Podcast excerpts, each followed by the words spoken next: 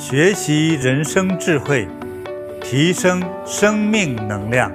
金菩提宗师禅修讲堂开讲了。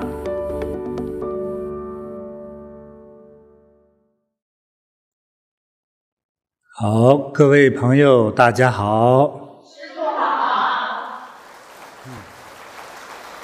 今天我们又见面了，就继续讨论学习。关于命运，那我讲的道理呢？我不希望是说我讲了一个道理，说他你要遵从，你遵从之后我给你多少好处，哎，我们不是一个盲目的传说，一个很很那个原始的信仰，就是我讲的道理呢，大家可以用用来去进行推理，去分析，这样我们自己就能够把握我们的命运啊。能够掌握当中的那些重要的点，哎，关键的点啊，这个把把这个关键的点抓住之后，就可能人生就更精彩。呃，如果我们用我们的这个大脑，用我们自己的判断和智慧来决定，让自己有一个很好的人生命运的话。我现在总结的就是：先选择做善人还是恶人，或者说是做好人还是坏人，先做这样的一个抉择。我们做了这个善恶的选择的时候，这个才开始决定着我们对每一件重要的事情，包括在家里的责备。啊，包括我在工作中和同事的接触，啊，是因为我选择的这个善良，所以我的行为就不是恶的，不是伤害的，不是欺骗的，不是负面的。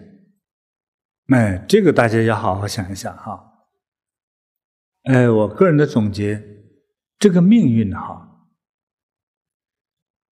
嗯，又好像有某种主宰，对我们产生主宰的力量。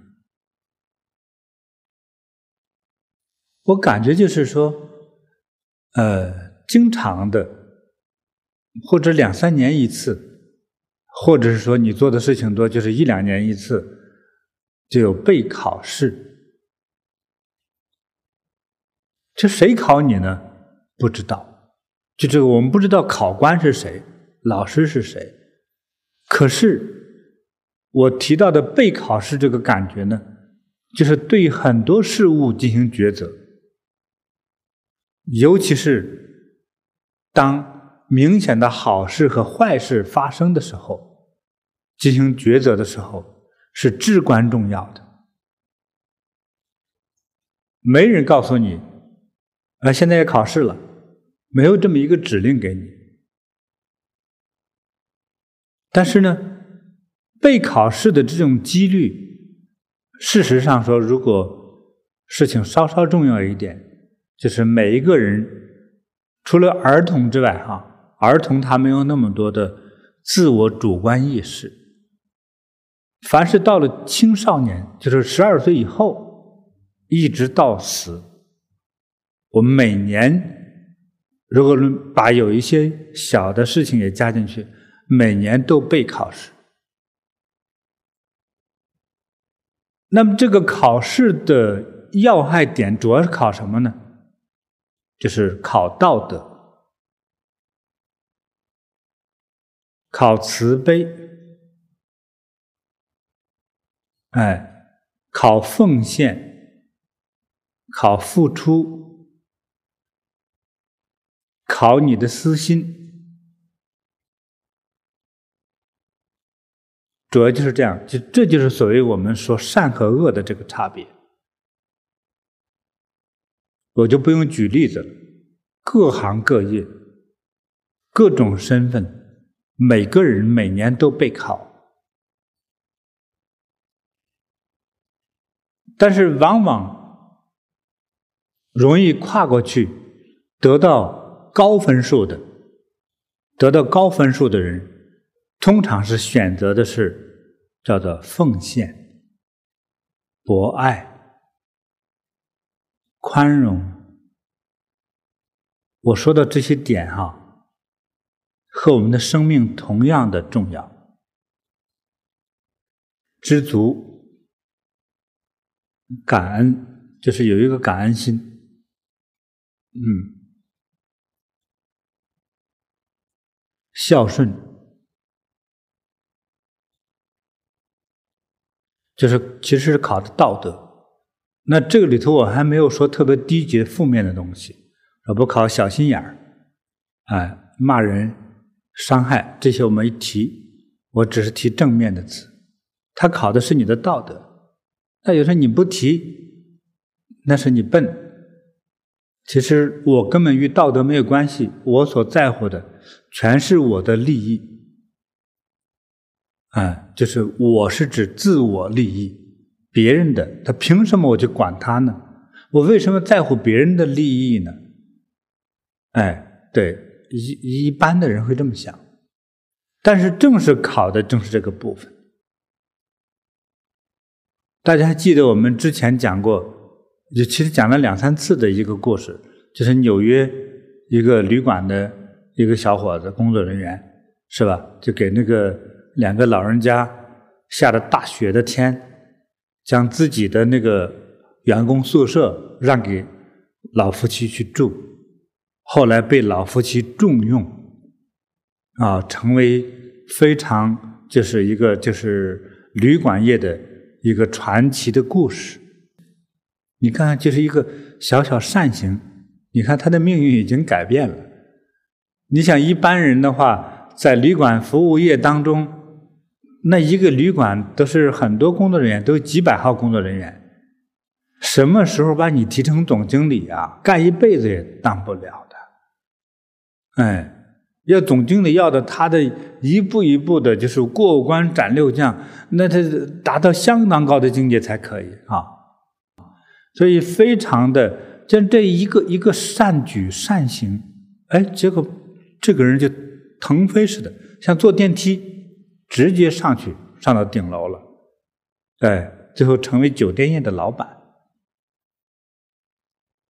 对吧？赏识他的人就。不是赏识他的能力，是赏识他的善良。在很多服务业的人，很多，我不能说很多不善良，至少很多人就觉得这个与我有什么关系啊？老板没有交代说把我自己的宿舍给人住呀，我对人彬彬有礼就可以了，我也没有骂你，对不对？你并没有见面就给我塞了一把小费，我凭什么给你服务呀？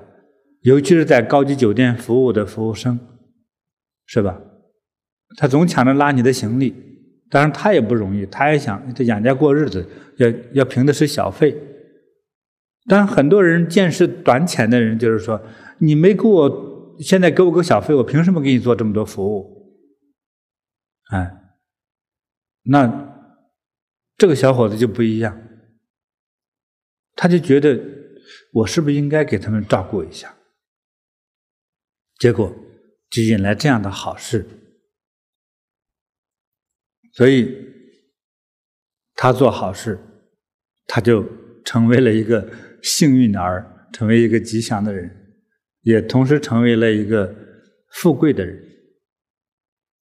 所以我们每年都被考试的，哎。我们一般俗人呢，很多是考不及格的。但是举手问他是不是好人的时候，他说我一定是好人。对，但是好人关键的时候，你的私心就可能重了哈，这个这个很麻烦。所以我们的行善和行恶啊，这个会对命运确实产生一些影响啊。那我刚才提到的。这个人生哈，时常被考试，也大约都是这样。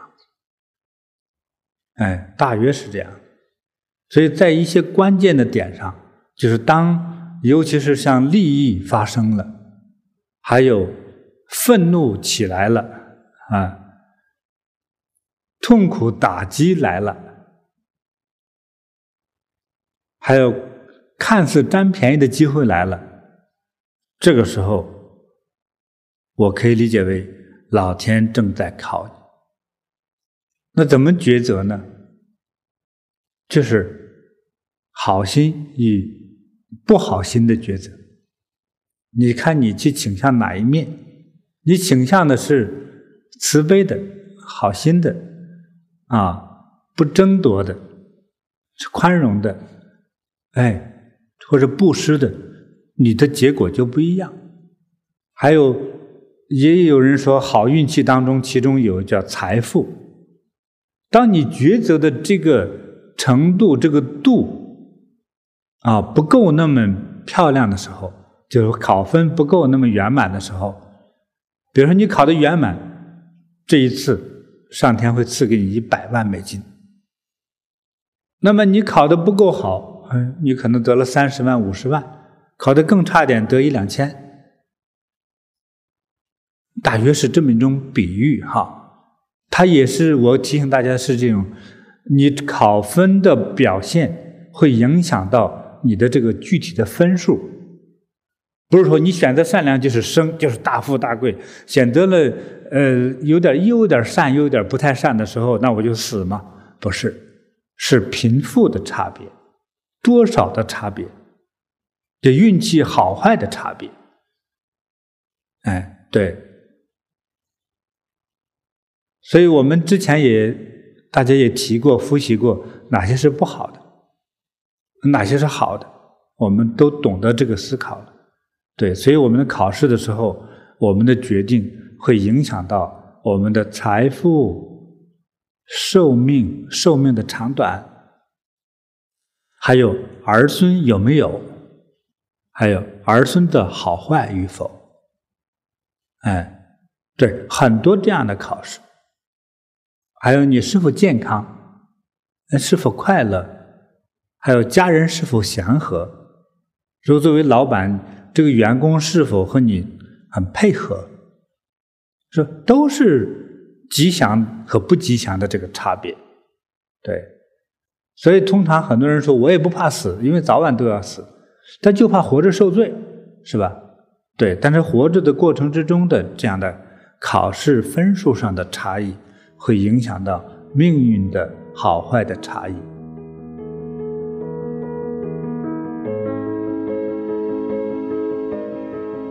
哎，那我也提醒大家，我也看到很多，就是我们作为一个普通人，我看到普通人当中的常见的，就是不知足、不感恩，哎，对，就行为尖刻，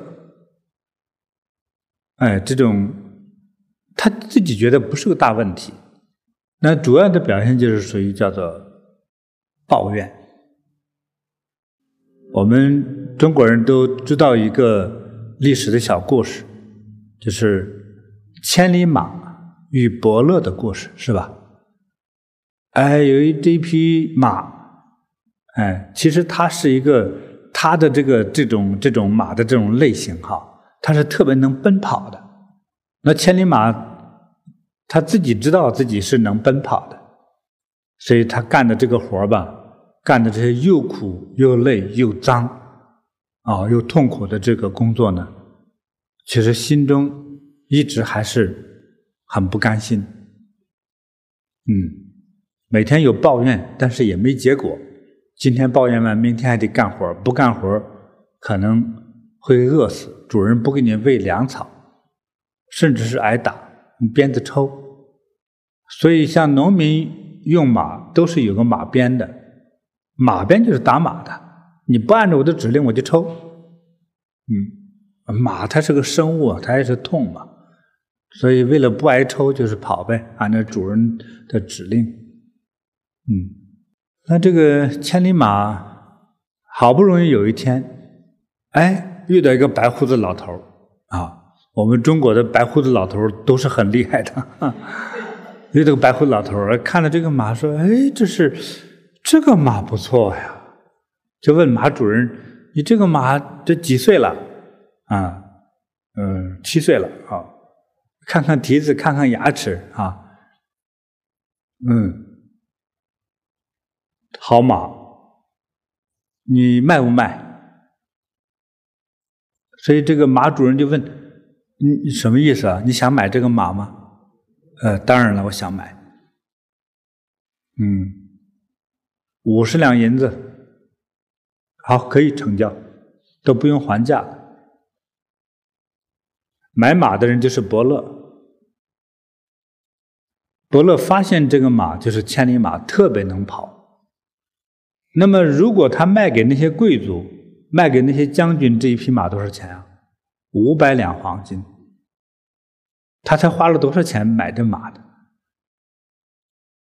所以这马遇到了新的主人，找到了新的他最擅长的工作，别提多高兴了，是吧？当伯乐走的时候，马跪下磕头啊，他谢谢你大叔大爷爷啊，你这救了我呀，都是你这个，都是你发现我是个人才哈，哎，让我找到好的工作。你看看我的马鞍多漂亮，上头都镶的金啊，镶的宝石，哎，我这出去之后多荣耀啊，哎。所以这千里马特别开心，特别感谢伯乐。哎，伯乐说：“别客气，好好干啊，要尽职尽责，要有敬业精神啊。”好，一年以后，伯乐回来看这个马，说：“这马是我卖给他的。”伯乐是一个好人呢，是吧？要看看自己卖的货物情况表现怎么样啊？主人有没有什么对他有一些挑剔？有没有问题？要不要退货？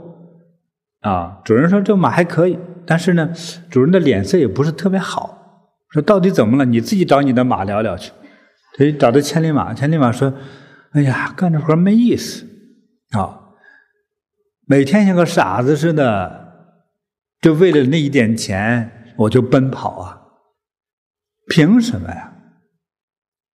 那个猎马公司是不是啊？一看我这种马的话，每年给八百两黄金。”呃，请我去，啊，是吧？让我去当马皇帝、马王子，哎，比在这儿舒服。我正还没有机会给我的这个新主人说怎么辞职呢，所以老子干就不痛快。哎，这为这个事儿呢，哎，伯乐这个时候一听他讲了之后，好吧，我跟你现在老板谈一谈，给老板谈了谈之后说加薪。啊，虽然你晚上不加班，也给加班费，啊，是吧？眼睛不花，也发墨镜，发太阳镜，发洗澡水，是吧？刷牙膏，啊，发个金皮带，啊，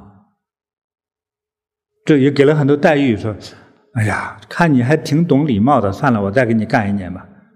哎，这马就给新马主人，就是又这么说，哎。为了，因为又有好处来了嘛，我再干一年，再干了一年之后，伯乐又回访，哎，马就说：“我怎么都不干了？你看看那个马，比我年龄大，连点肌肉都没有了，是吧？跑的还比我慢，哎，他成为我们这里头成了马班长，凭什么呀？论能力不如我，论长相不如我。”论为人不如我，论能说会道不如我，啊，对吧？他还不像我过去干过农活受过苦，哎，对不对？什么都不如我，凭什么让他来管我？而且待遇还比我高，他那个马鞍还是超漂亮，比我那贵多了，啊！更可恨的是，还找了个漂亮母马母马做老婆。哎，那我为这个事情我特别伤心，我正想给你写信找你的，我不干了，啊，我得另去一个地方。哎，那些猎头公司也是请我去，今年又涨价了，啊，每年一千两黄金，哎，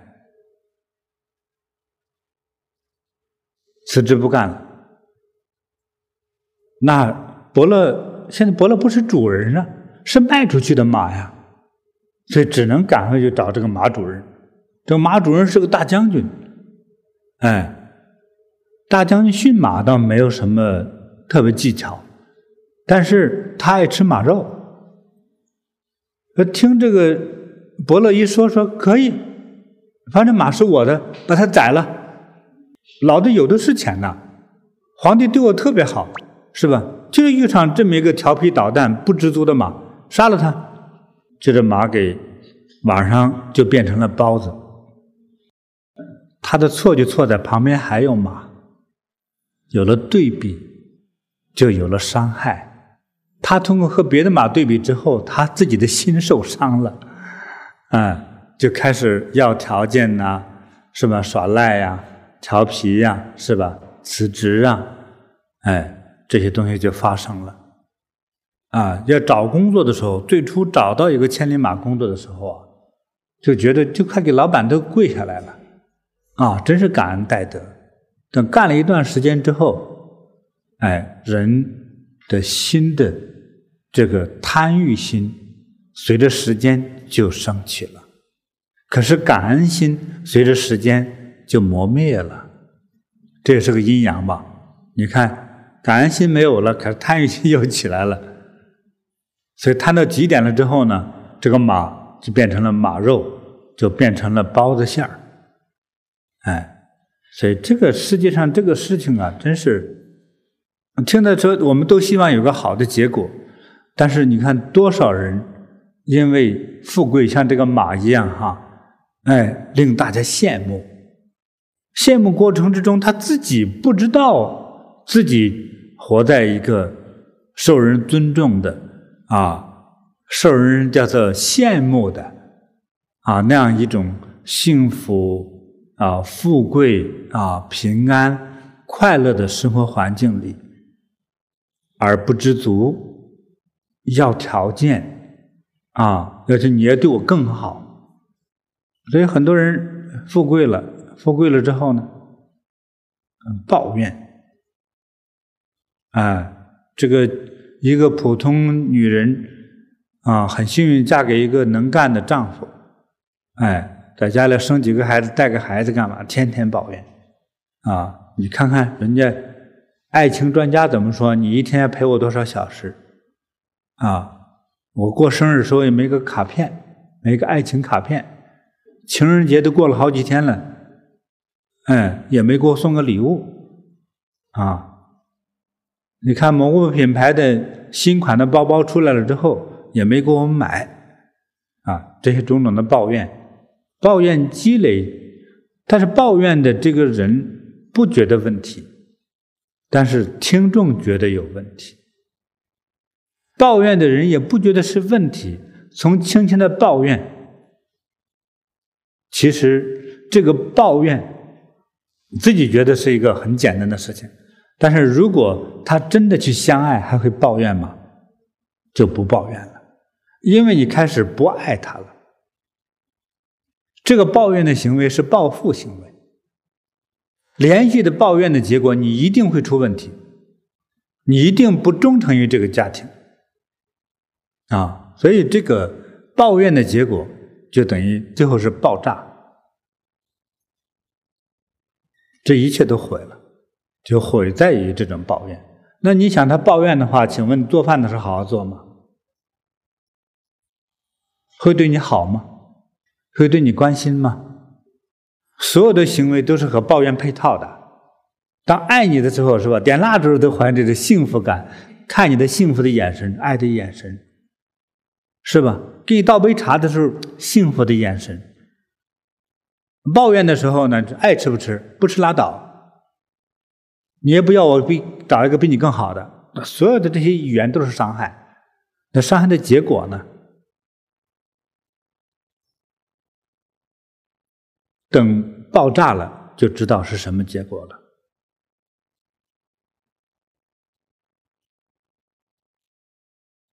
所以我们。大家都觉得是小事情，小事情的这个抱怨，今天我给大家提醒出来，就是你的好命运是怎么做出来的，是吧？你当上稍稍有点成就的时候，你还会怀有知足感恩的心，兢兢业业的态度吗？你还会去珍惜和你一起进行创业的人吗？没有。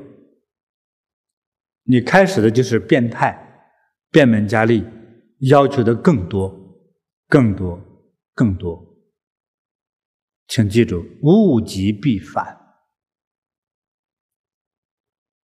你要求的多，你要想得到，这是你这个过程之中自己在制造自己的命运。我现在讲的看似以为和命运没什么关系，就仅仅类似抱怨的这一种心态。其实很多人就没有逃出我们所说的一个命数。前面我讲过，这个以这个财富。传家不过三代是吧？很多人刚刚富起来，别说三代，一代还没活好，自己就灭了，就是因为抱怨心起，结果就爆破了。比如说，女人在家持家抱怨，男人在家在外面工作，那个压力烦恼，甚至是刚在家里挨了顿骂，早晨去上班，一出门就撞了。人说撞死他也不是撞死我，不一定。你家的重要的人士一死，也许他留给你的是一张欠条，你的房子马上被充公变卖，你马上就会流落街头。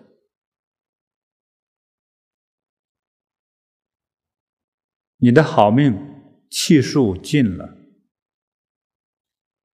你真有那个好命，过着好日子，你会抱怨吗？你会很幸福的、感恩的去珍惜着这一切啊！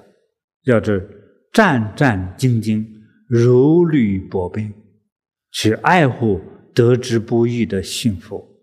可是很多人在这种幸福之中，甚至还是说要那臭钱干什么？对不对？多少人不就这么最后？自作孽，最后自己得到惩罚，就是你的好运气让自己给经营垮了。他为什么会这样呢？学佛的人说是没有功德，那我呢就站在一个非常普通的人思考，就是叫没有教养。会拿着自己的人生和命运，在做最愚蠢的游戏。如果人生只有这一次，你看看你的人生经营的多惨啊！这种失败是何苦呢？当有些钱好好的生活，住个大房子，你还并不快乐；当流落街头的时候，你快乐吗？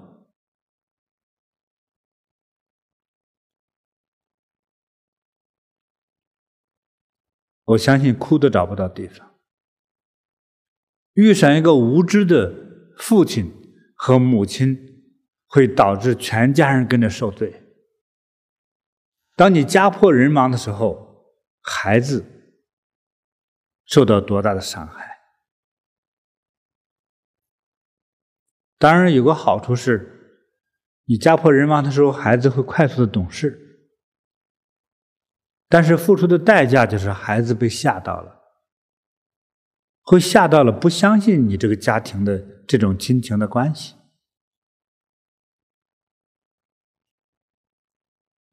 对，所以导致的是家破人亡。所以我还是说，其实命运也是自己造的，他的造的就是就像蚂蚁筑窝一样，蚂蚁筑窝呀。就是依靠一点一滴、一点一滴这么累起来的，累积起来，就形成了自己的人生和家庭。对，你在筑窝的时候，你弄的全是假材料，是吧？假材料就像豆腐渣工程，到一定的时候，风一吹，咵就散掉了，全家家破人亡，也一样。所以又不能作假。嗯，所以就得必须的大大小小的事情都要认真的去做。佛陀也说呀，他是把握当下，这是什么意思呢？去做好你现在该做好的你的职业，不要浪费今天，不要浪费这一个时刻去做好的。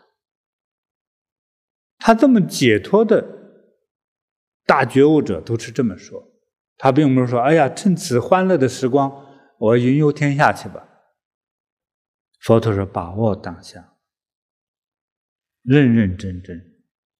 你就是修佛法、念佛都要认认真真。”那你是豆腐房的工人呢？做豆腐中认认真真，学生要认认真真的学习，老板要认认真真的、兢兢业业的去将你的团队带好，这才不不负上天给你的福气。就是你的认真创造、把握当下，才造就了你可能。平凡的人，但是并不平凡的人生，你可能有更多的业绩创造出来，甚至是说，你不能让整个社会惊动，也能让你的子孙进行传颂。说当年我爷爷，当年我奶奶，哎，讲的时候是觉得这个孩子是荣耀；当讲你的故事的时候，创造你的家里这个基业的时候，是一种荣耀感，那多好啊！对，所以我们的人生其实就是阴阳的另一半，除了天意之外，还另一半是我们只能好好的努力、刻苦的努力，才能将它营造好。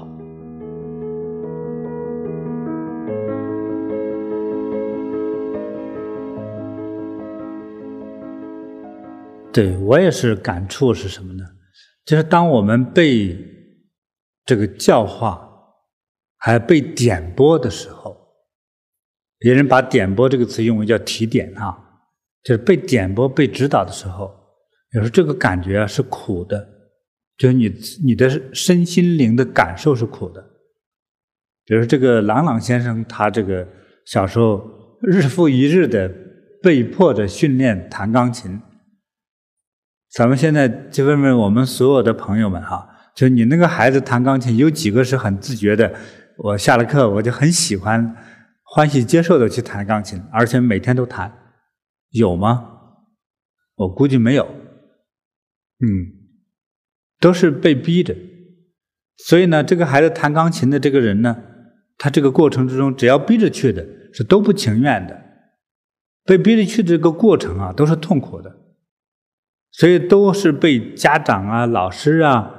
教练呐、什么呃，还有修行的师傅啊，也是叫做斗智斗勇，是威逼利诱，是吧？今天谈了之后呢，我给你十块钱啊，对你这个你这个如果坚持下这一个月来之后，我给你买个新书包，对，他用各种的方法，就是激励着他，引导着他去往前走，去学到一些这些该修的这些内容。但是这种过程之中，尤其是日复一日的坚持，哈，是最难的。嗯，所以这种感受的时候，通常的大家共同的反应就是苦。所以古人讲哈，天将大任于斯，先啊让你感受，尤其是痛苦。我给你简单的缩写一下。先让你感受和接受那个痛苦的东西，所以达到一个过去考状元，哎，考到最好的分数也是寒窗十年。过去人把读书的这个过程叫寒窗，就一个人守着一间屋子就读吧，要苦十年。还有说十年磨一剑，是吧？说你成为一个武林高手，你要苦练十年。有一次呢，这个走八卦，走了两个多小时，下大雨，大风，那个树枝都落到我头上来，我就挺委屈，我流眼泪。师傅说怎么了？我也不敢说呀，嗯，我心里话多苦啊！你也不让我停下来啊！师傅一看我就把我看透了，这啊，好好好，走，明天呢，我带你啊啊去我的好朋友啊，他是位大师啊，哎呀，他那些弟子不如你练的，嗯，咱们去看看去，就当走亲戚，我就特别开心，终于有一次跟师傅去见他的朋友啊，啊，还说我比他的徒弟练得好啊，这太荣耀了，我就去露一手。啊，第二天去了，我去了之后，我差点连眼睛都蒙起来，不敢露了。为啥呢？人家练的叫挨打的功夫，他的师傅比我现在身体要壮很多，这个肌肉强壮的，瞪着大眼珠子，留着黑胡子，说话就没有笑容。叫我们来的时候，你们坐那儿吧，哎，那有水自己倒，哎，这不家伙这么厉害啊？哎，吓得我这都给站在那哆嗦。哎，呃，先练拍打，嗯，开始。师傅拿着两根棍子，真正棍子哦，不是假的哟，不是表演用的小小铜管啊，真正实心的棍子，两根棍子用胶布绑在一起。哎，他那徒弟这样，哎，开始，师傅咚咚一棍子就打这个肋。吓得我，妈，这里头内脏全成爆米花了，全给打碎了的，哎，每面打十八下，咱们说怎么样？好，师傅继续来。师傅说，你们几个找几个男生徒弟，屋顶上用大绳吊着一根大木头，房梁啊很粗啊，吊着大木头，哦，三四个人这。上因为上头有绳吊着，往后跑，跑了十多米，一起快速的抱着木头往前撞。前面这个大师兄一看木头撞了，往肚子往前一顶，咚，就把抱木头这几个人一起撞飞出去。哎，这是牛还是人啊？我想，就是牛的话，把牛给撞飞了。可是这个肚子是把这几个师兄弟连大木头一起撞飞出去。我看完之后。时候我还是多练一会儿吧，还敢露一手啊？哎，这个最后就问这位大师兄：“这武功这么高啊？人家都三十六啊，三十七了，这位徒弟啊，师兄啊，你这个这个功夫这么高啊？”哎，他说：“哎呀，不行不行，这这师傅这这我在我师傅面前都不争气的。”是吧？这个我这个师兄都没做好，他的师弟就跟我说：“哎，我们省的那个武警总队的教练上次想找我们师傅切磋，结果我师兄说：‘来吧，找我切磋吧。’说怎么切磋呢？说我们不会打人，只会挨打，你打我好了。嗯，打了几拳，打这个教练手痛。哎，教练呢，他是武功是腿比较厉害，腿上力量大呀。”啊！趁师兄不注意，一脚踢到这个胸口这儿，这个胸口这一块特别怕踢，一般一挨了一脚，当场趴下，甚至吐血。哎，给师兄踢了一脚之后，这个教练自己抱着脚脖子看医生去了。这一脚脖子踢到这位师兄的肚子上，脚脖子断了。你师兄说：“哎，讲这种窝囊的事情干嘛？挨揍的事情还光彩吗？还给人家讲？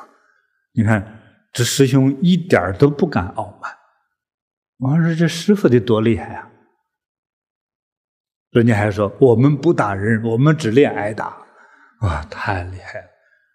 那是怎么练出来的？就是这样被打出来的。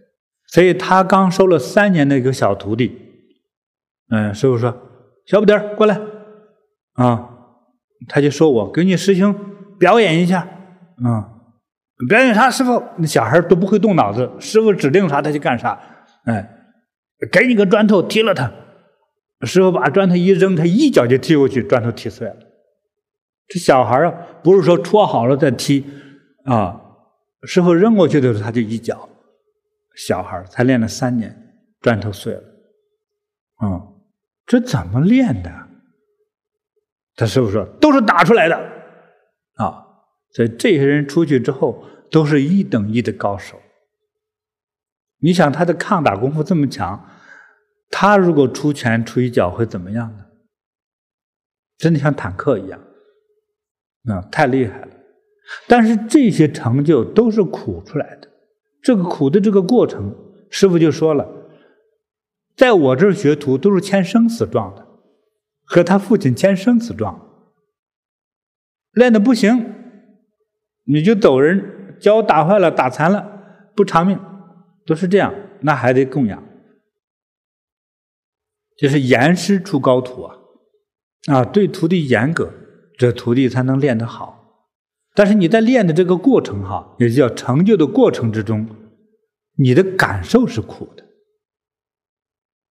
嗯，所以大家需要有这样的智慧，要认识什么叫真苦，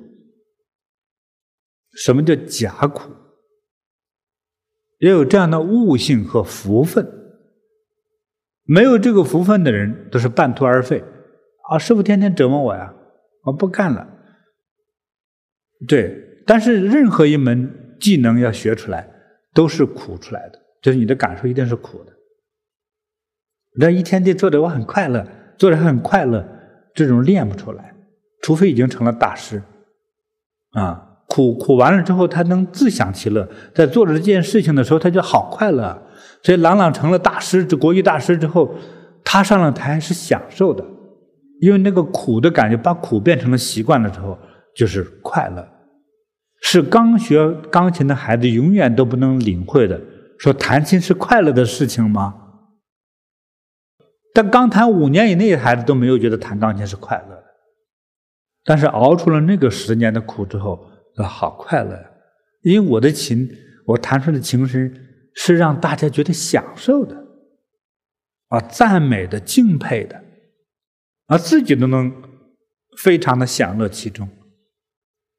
对，所以有时候我们对事物的本身也学会去感受，学会领悟和判断，什么是好，什么是不好。所以我们在被考验的过程之中，有时候的感觉也是苦的，但是往往也感觉到快乐的、舒适的，往往会容易带来负面的，是吧？比如说很多小朋友，就是儿童、婴儿、儿童都喜欢吃糖，喜欢吃甜的东西，对不对？哎，那我觉得儿童可以适当的吃一些甜的东西。要补充营养嘛，补充热量，因为糖的热量很高，但是多了就不行了。所以很多小朋友那个牙齿哈，尤其是跟奶奶长大的，很多牙齿吃糖都吃坏了。啊，这个孙子给奶奶一耍赖，啊，我再要一块就好了，你你不给不给我就坐到地上哭哈。哎，说算了，给吧。最后很多跟奶奶长大的小孩那个牙齿哈，都变成虫蛀牙。哎。就是这样，因为疼爱嘛，因为你吃了甜嘛，所以当美好的东西一旦多了之后，会带来伤害；当看似苦的东西多了之后，是带来的是经验，带来的是促进你成长的那样的经验。嗯，所以大家需要还需要学会去判断和辨别。好和坏，所以往往呢，这个痛苦和荣耀是绑在一起的，啊，苦和乐就是难兄难弟，啊，你觉得苦和乐的东西，实际上他们是谁都离不开谁的。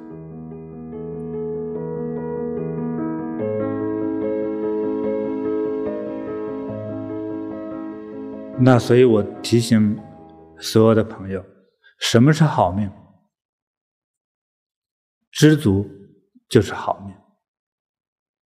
因为永远你去比，比你富贵的永远都有，比你长得好的永远都有，但是比你贫穷、比你更惨的还有，那你就应该知足现在的，去做好现在该做的事情。今天是在职的，在家里的一个作为家里的专职太太也好。专职母亲也好，去做好应尽的职责，是吧？用一种奉献的、一种爱的、一种慈悲的心，你煮的那个汤，煮了个饭，大家吃的都好幸福感，因为有爱在里头，它都能治病。所以你想一个抱怨的这个叫怨妇哈，一个抱怨的怨妇，你煮出那个汤，煮出那个饭来，对大家真有健康吗？你是憎恨的，你就这么想着这个汤能好喝吗？你心里这个抱怨，你见你丈夫、见了你的孩子说话的时候，能像一个真正的慈慈善的良母那样说话方式吗？一定像疯子一样在表达，表达的结果是什么呢？催促自己早点把这些富贵弄走，让自己不是回到贫穷的状态，而是无家可归的状态。因果报应的本身不是一比一，你付出一分得到一万，做功德付出一分得到一万，啊，做恶事也是付出一分得到一万，所以这个功德呀，也是这样子。像那个蚂蚁啊，蚂蚁造房、蚂蚁造洞似的，它要一一点一滴的去把它积累起来，哎，是这样慢慢造起来的，是吧？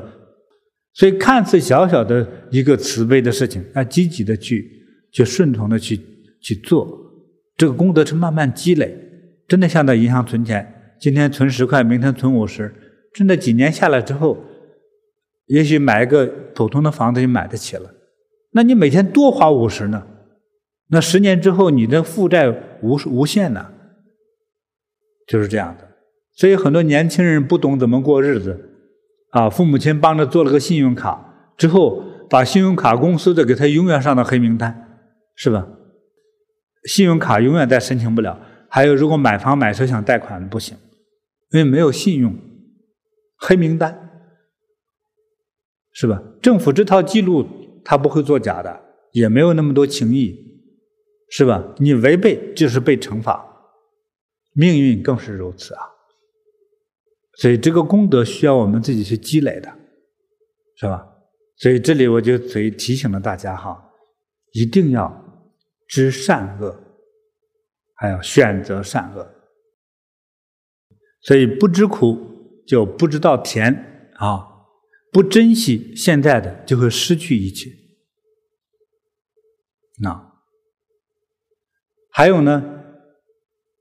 我们贫穷过不是个坏事啊，对，因为你没有穷过，你将来有了钱都不会当家。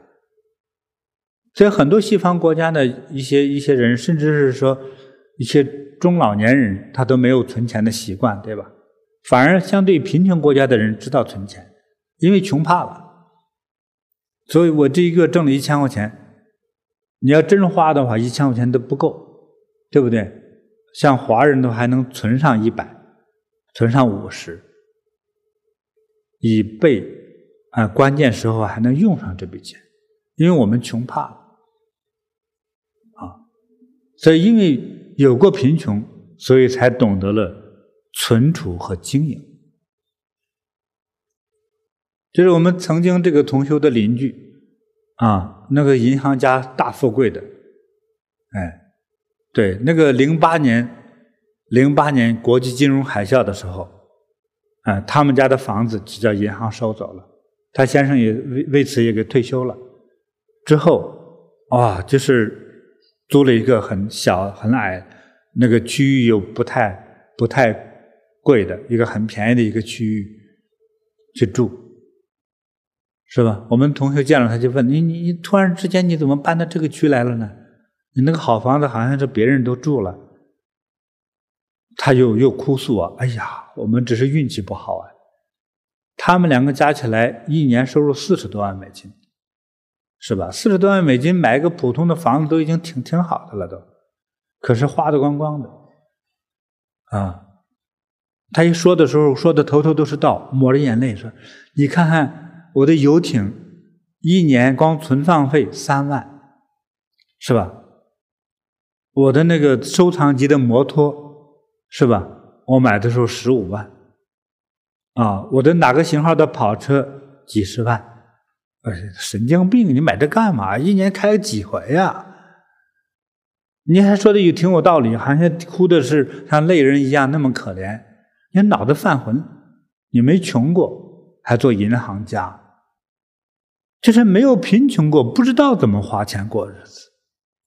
你花钱买这干嘛呀？你买个破船，你一年能开几次呀？不是开不了几次吗？你想坐船的时候，找那个最安全的小轮渡，你坐一会儿就可以了，有什么呀？你走着路觉得不踏实，是不是？这不就是找死吗？你光存船费就那么多钱。我现在开始哈压一下气啊，好像我是有情绪似的。我就是我在看到大家就不会做人、不会做事、自找倒霉的这个行为，我会产生一点情绪啊。但是你这个行为与我有什么关系呢？因为我是相信慈悲的嘛。就你别糟践自己，别浪费自己的这个富贵，别浪费自己的好命运。而且善用它，别浪费那个钱财。富贵就不能奢华，富贵不能淫逸奢华，请你记下来，否则你一代富贵都过不去，不到死你的钱非给糟光了不可，或者弄出点别的事儿来。为啥呢？邪气上身，所以你就想有好命啊，好命运。都是要有一个叫做正心、正念、正行，你才可能有好运气。什么是正心正念呢？这个正是叫慈悲心，慈悲心即为正心。啊，不慈悲的就是歪心。嗯，慈悲带给别人好处，带给自己更多好处，所以。就像对应了我说那几句话，我的善心、善语、善行。等你内心真的是慈悲的，你的表现形式才会慈悲柔软，这样才能全家吉祥、幸福、平安、富贵，还有长寿。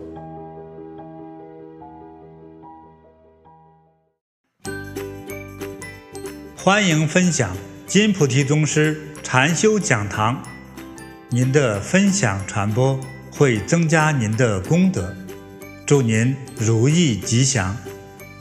更多精彩内容，请下载禅师 APP。